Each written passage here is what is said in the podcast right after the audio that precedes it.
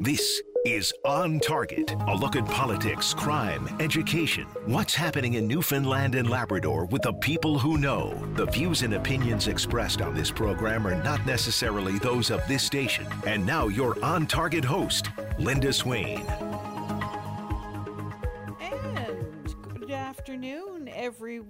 Trust you're having a great day, another beautiful day here in Newfoundland and Labrador. Well, you may have heard a lot in recent days about research being conducted related to hereditary eye disease linked to certain areas of the province. Some 650 people have been identified as part of a cluster of incidents of rare eye disease that can rob the sight of those affected. Fighting Blindness Canada recently held a fundraising ride on the Avalon Peninsula, and we heard from President and CEO of Fighting Blindness Canada, Doug Earle, who's been singing the praises of local researcher Dr. Jane Green, whose work helped to identify the unique cluster and is giving hope to those who may be carrying the gene. Well, my guest today is none other than Dr. Jane Green, Professor Emeritus at Memorial University's Faculty of Medicine. Hello. Hello. Well, I'm very pleased to be here. And I'm so happy that you've uh, been able to join us as well. Well, you're retired, but your work continues. How did you get started in this particular line of research? Originally, I lived in Vancouver and went to the University of British Columbia and did my bachelor and master's degree. And David Suzuki was just just arrived at the time, and so I did genetics as my master's degree research. My husband's a marine biologist, and when he finished his PhD, got a position here at the Marine Lab, which was new. So we came to Newfoundland. And I had learned a lot of genetics in the two years uh, by going to many meetings and so on. And so um, I was hoping to start again. Our children were small, and um, in I think it was 1978 uh, Dr. Gordon Johnson, who was an ophthalmologist, and he'd been in St. Anthony and so on, but he started a clinic at Eastern Health, and we joined together to have a hereditary eye disease clinic. And so that was once a week. And we, the families would come, he would examine, I would do some other testing, and I would take the family history. And from then, uh, since many people still lived in their home communities and didn't necessarily have a way to travel to St. John's for appointments, we started having rural clinics in the areas where we were where we knew there were other family members affected. That's fascinating. So, when you and Dr. Johnson uh, put together this hereditary eye disease clinic, were you aware of uh, certain incidents in, in the area, or were you hoping to find that? We knew that there were some. Um, Dr. Johnson had um, being the person that CNIB referred patients to when they had reduced vision but not a definite diagnosis. And he had realized um, that certainly some of them had types of retinal dystrophy, RP, for instance, and also albinism and different things. So we knew that there were some patients. We didn't necessarily know how many. But you soon found out. Yes, yes. And the thing was that when there's an individual with a hereditary eye disease, there are different needs than the situation with somebody with an age related macular degeneration or glaucoma or diabetic retinopathy, which tend to start later. Many of the hereditary eye diseases um, begin at an early age, so they affect schooling and employment and so on. Um, and if one person is affected with a hereditary eye disease, then others in the family might be affected as well. And so that was why it was particularly important to see other family members. And soon you started to, I, I guess, got into the world of, you, you said you were already into um, genetics, but you got into the world, I suppose, inadvertently of genealogy as well. Well, yes.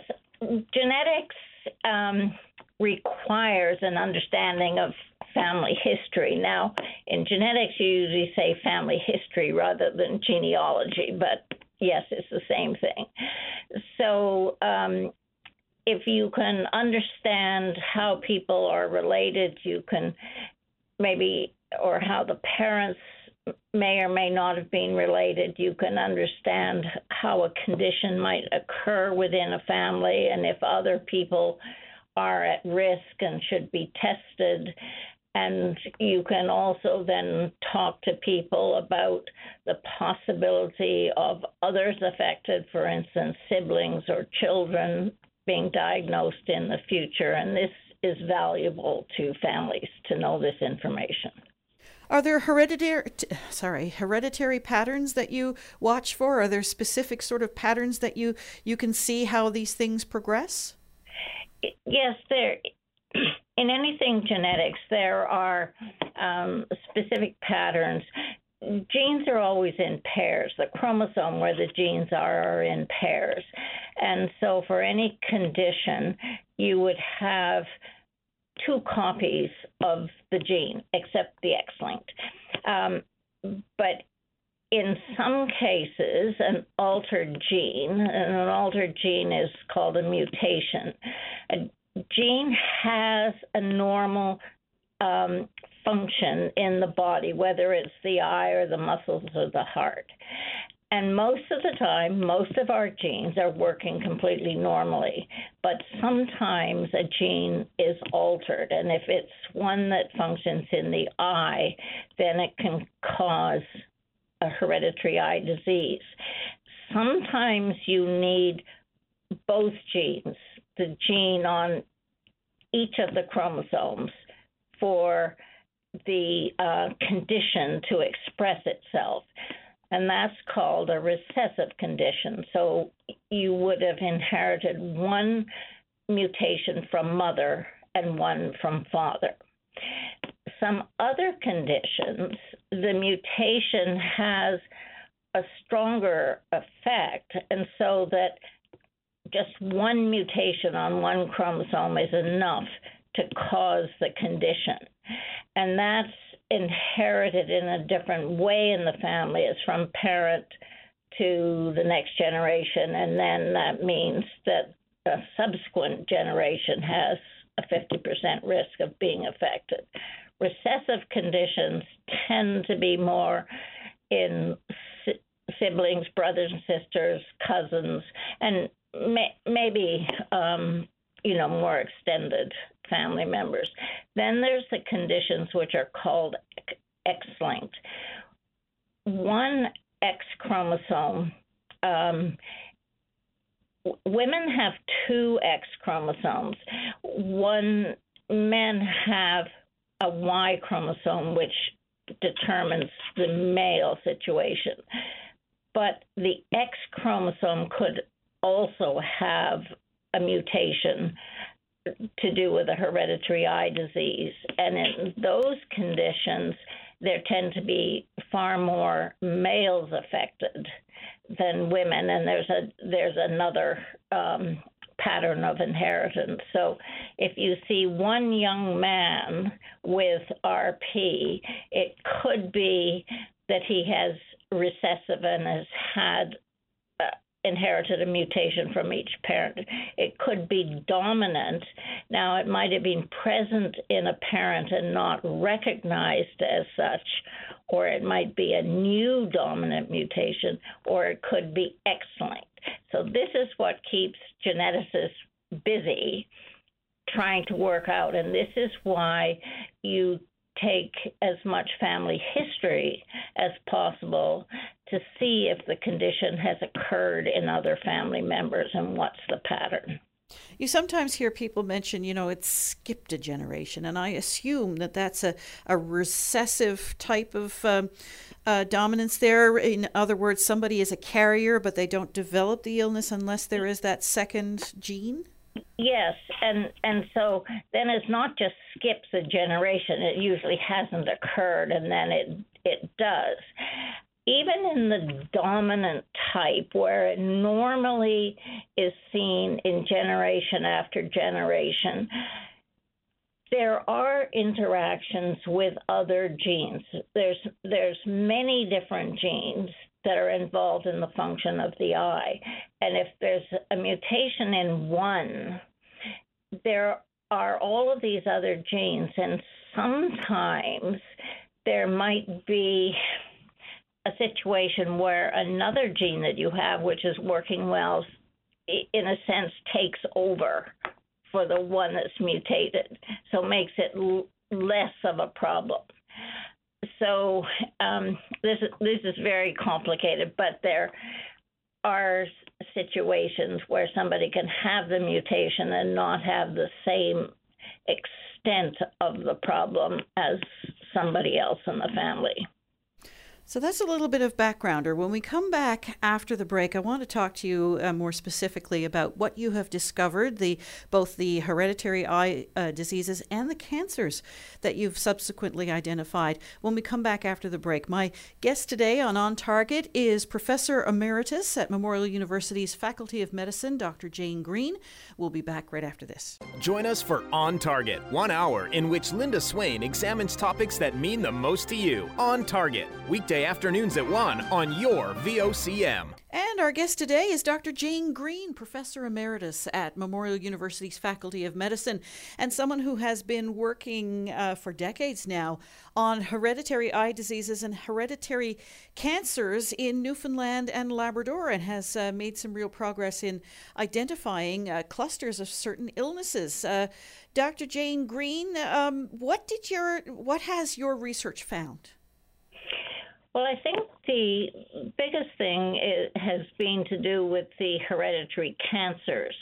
Um, one day at the eye clinic, some sisters um, were referred. Two of them had uh, decreased vision that had been quite sudden onset. And what Dr. Johnson noted when he examined them was that they had a a blood vessel tumor on the back of the eye called a retinal angioma, and this had caused a retinal detachment and sudden loss of vision in two of these sisters. Now, Dr. Johnson knew that that could be seen as part of a hereditary condition called von Hippel-Lindau disease, or VHL. After the clinic, I went immediately to the library to read everything I could about VHL. But I had taken a history and found out that another brother in Toronto had also had vision loss. Their father had died of a brain tumor, and um, a cousin had died at a young age um, because of a hypertensive crisis, crisis, sudden blood pressure um, being raised, and that was from a adrenal gland tumor that was associated. So VHL can have all of these types of tumors. If the mutation is there, somebody is at risk for these many types of tumors, and it might be different in different brothers and sisters. But I reviewed records um, to find out what types of tumors there had been, what age they had been, and then I talked to different physicians at Eastern Health about how you could find those different types of uh, tumors early. The, an eye appointment was one part for the retinal angiomas. At the time, there was just ultrasound and then CT and later MRI that could be used to look for the tumors within the body, such as in the kidney or in the adrenal glands, or also in the brain. And so I set up a screening program with the tests to be done and the starting at the necessary age to get the tumors at the earliest possible time, then those individuals could be seen by the physicians, often surgeons, in order to have treatment early. And uh, working with VHL then led to other hereditary cancers called multiple endocrine neoplasia type 1 and also MEN2, and then the colon cancers, um, because people knew that some families had several people with colon cancer and often at a young age. And that's what you see with these hereditary conditions that they the type of tumor may also occur in the general population, but in the hereditary form, it's often earlier and so more significant. So there was a family on the northeast coast um, where there was an individual in the hospital and he had his second colon cancer and he gave me a lot of family history introduced me to other relatives in his area and I went out to talk to people about the family history and about the screening that it was recommended to have a colonoscopy if you were in one of those families to look for the early stage of a tumor so there could be treatment before cancer had spread. With reviewing records, I found that some of the women who said, oh, yes, they'd had abdominal surgery as well. But some of them had had endometrial cancer, cancer of the womb. And that turned out to be another type of cancer that this same condition um, could cause. And so the Newfoundland families, because of being very large, helped to expand the understanding of the types of tumors in the condition, but also was key to finding the gene. In those days, in the early 1990s, you couldn't just sequence DNA like reading a book and find the mistake. It was known that DNA uh, was the the substance where the mutations were, but it was as if you had a dictionary in German and somebody said there's a word spelled wrong on one of the pages and you had to just go page after page after page looking for this mistake. It was something like that with the DNA at the time, and you really needed a very large family. And so the Newfoundland family, I was at a particular meeting at Bar Harbor one summer, and they were talking about wanting to find the gene for HNPCC. Um, people the molecular specialists were at Johns Hopkins University, and I drew out the parts of the pedigree from the Newfoundland family, and they said this would be the family if we can get DNA samples from many, many people. And I went back to the family members, and all were very willing and collected samples. They were sent to Hopkins, and they found the gene, which is called MSH2. And this meant immediately, it meant there was genetic testing for the large Newfoundland family, and there were then other similar families in, in Newfoundland identified. But it also meant that families all around the world with HNPCC could have studies done to find the the mutation in that gene. It might be a different mutation in a family that was in Calgary or in Chicago or London, England, and so on, but at least they knew a gene to look. And then the thing was to keep organizing the clinical screening. Um, offer the genetic testing. Those who had the mutation then had a series of tests every one or two years to find the the colon cancer or the endometrial cancer or subsequently some other uh, cancers. So that's the, so the that, main thing. It's it, no doubt, and you know, it, uh, hearing how how it all evolved, it had to have saved lives. It saved many lives. That was. Um, yes, there was a research component that you know it's nice to to know that you found something new, but as far as I'm concerned, the critical thing was that people knew that there were was more cancer in their family than other families, but now there was a way to do something. You offered the colonoscopy, you offered what was called endometrial biopsies, and then subsequently there were other types of tests that um, could be offered as well. But if you could find a cancer early or even a tumor that hadn't actually become cancerous yet and it could be removed, then you didn't have that um, burden over your head, and you could go on and continue with your screening in case there was something else. So it's made a tremendous amount of difference. And I want to ask you a little bit about uh, how you determined the timing and the frequency of screening when we come back after the break. My guest today on On Target is Dr. Jane Green, Professor Emeritus at Memorial University's Faculty of Medicine.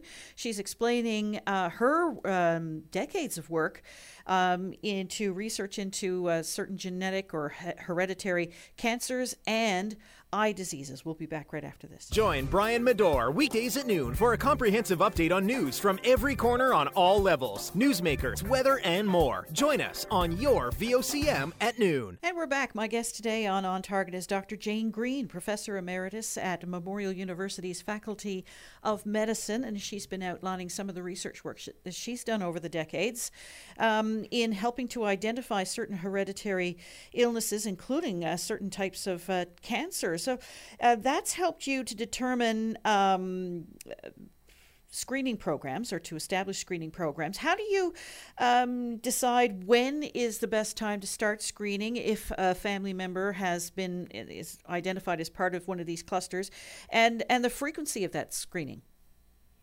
Well, the thing was that I always requested consent from individuals in the family to review the records. And I recorded the age at which anyone was who'd had a cancer in the past. And initially, we thought it was just colon cancer, but when I saw the records, as I mentioned before, some of the women had actually had endometrial cancer instead of or before a colon cancer. And so I knew that that was part of the risk as well. And I re- recommended the screening to be about two years before the earliest age that the particular type of tumor had been recorded. But then I kept track. And so if some of those, so let's say I said age 35 for the colon screening and the endometrial screening. If some individuals had a tumor or a precancer at that age, then I realized that the screening must move to an even earlier time period. So it was the fact of having a database and keeping all of the information on the timing of age at screening and when any tumors were found. And so the screening and the different conditions moved to younger ages over time as we found tumors at, at a certain screening age. And being someone who has one of these genes identified within them, I guess that not only do they have to be involved in the screening, as you've pointed out, but sometimes they have to make some difficult, difficult personal choices. Sometimes they have to consider, well, am I going to take the proactive approach and, and have a hysterectomy? Am I going to have a mastectomy? Am I going to have my stomach removed? That that's true, and those are things that um, when geneticists are involved with these different families, a, a, hereditary colon cancer, hereditary breast cancer, or hereditary stomach cancer family, these are the discussions that they have. And the geneticists work with the other physicians, such as the surgeons. And if the surgeons say that there's been quite large tumors already identified at the age that we thought was a good age for starting screening, then the screening had to be at an earlier stage. And as I'd mentioned, it was originally thought to be just hereditary colon cancer, but when we found that some of the women had endometrial, and then later also ovarian cancer was seen to occur in this eight this hereditary what had been called hereditary colon cancer family.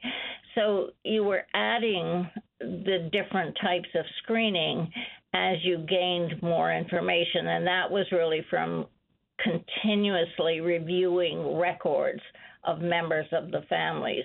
And it was the same thing with the other conditions, such as the multiple endocrine neoplasias. It's a different set of tumors, but it was the same idea. You had to know what could occur, when they'd occurred in the past, and then put the screening in place. And at the very beginning, with um, some of these conditions, ultrasound was the best examination for looking in in the interior of the body and so that's what was recommended but as CT scan became available, it gave much more information, and so the screening was changed and later to MRI.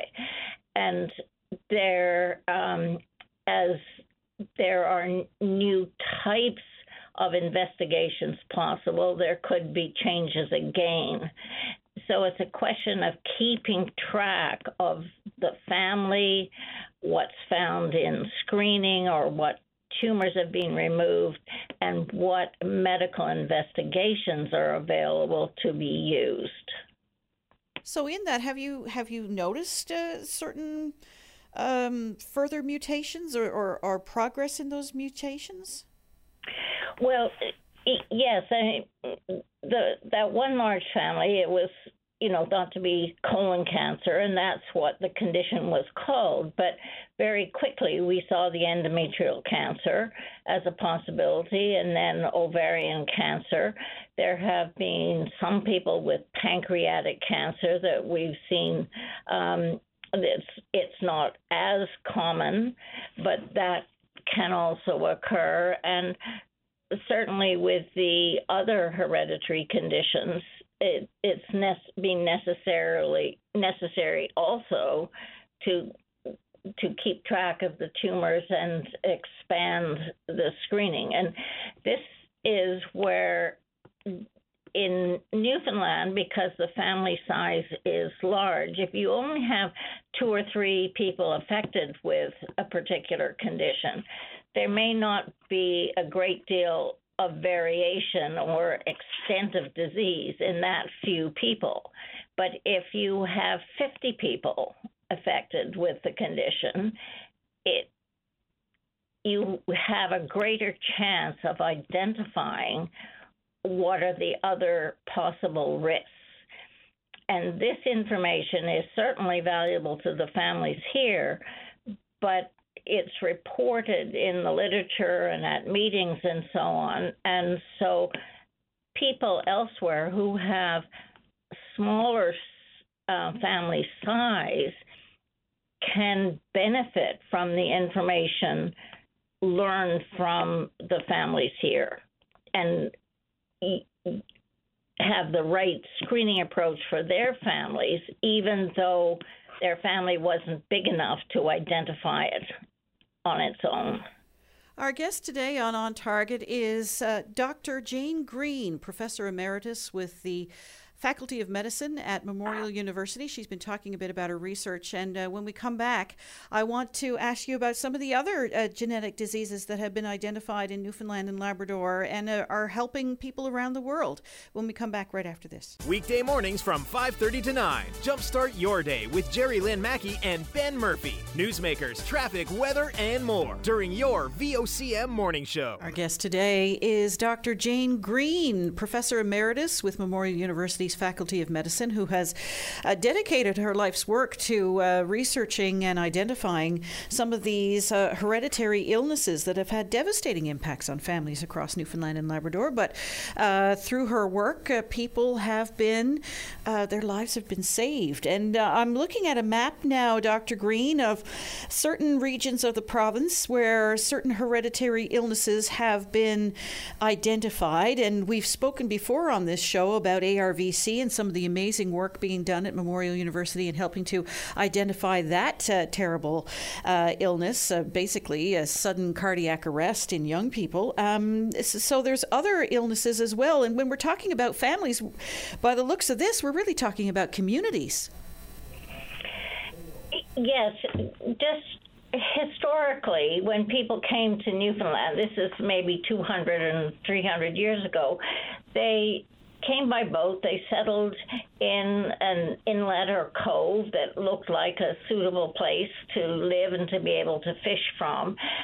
But another um, family or group of individuals would settle in another location further along the coastline, possibly near nearby. Now, sometimes there might be several brothers who um, settled in uh, coves near each other, and so that little area would be would have some family connections. But then another few miles along the way, it would be somebody else, and maybe it was somebody from Ireland. And so there were clusters of people who were related, and then very close there could be somebody who who wasn't related. But you you do see um, these these patterns, and I just wanted to make um, a bit more mention of the hereditary eye diseases because there so far there isn't treatment to cure them but they're still it's still very important to recognize them. Many of them start at a young age, and so there can be significant problems with schooling. I know in the old days when it was just what was written on the board, and if you couldn't see the board and you couldn't read the books, then you just couldn't learn the information. Now if somebody's recognized to have an early vision loss, they are provided with the technology. Um, the um, computers and so on, maybe even earlier than others in the schools, because that's the only way they can read the material. But the early onset makes such a difference in education and planning for future employment that it's it's very important to to recognize there are some attempts elsewhere to actually treat some of these hereditary eye diseases, but this is a very difficult procedure, and each each hereditary eye disease caused by a different gene mutation would have to be treated in its own way. And so this is some of the future, but in the meantime, it's important that people are recognized that they get the special help in schooling and planning for employment.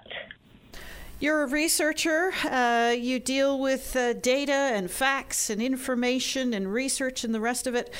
Uh, but you must get to know uh, these families and over generations as well. What's that like? It's it's been very interesting, and this is where traveling, and I've been on almost every road in the province. Um, particularly in a few years back when you went, often people would say, Well, you must speak to my grandparents. They're in the White House down the road. Now, every house would be white, but they'd tell me which one. And the grandparents would often know history well back in in their area and this was helpful helpful. And they would maybe know that Billy had an eye problem because he always had difficulty with the fishing and so on. So they could tell me information and that would help me work out the the history in in these conditions.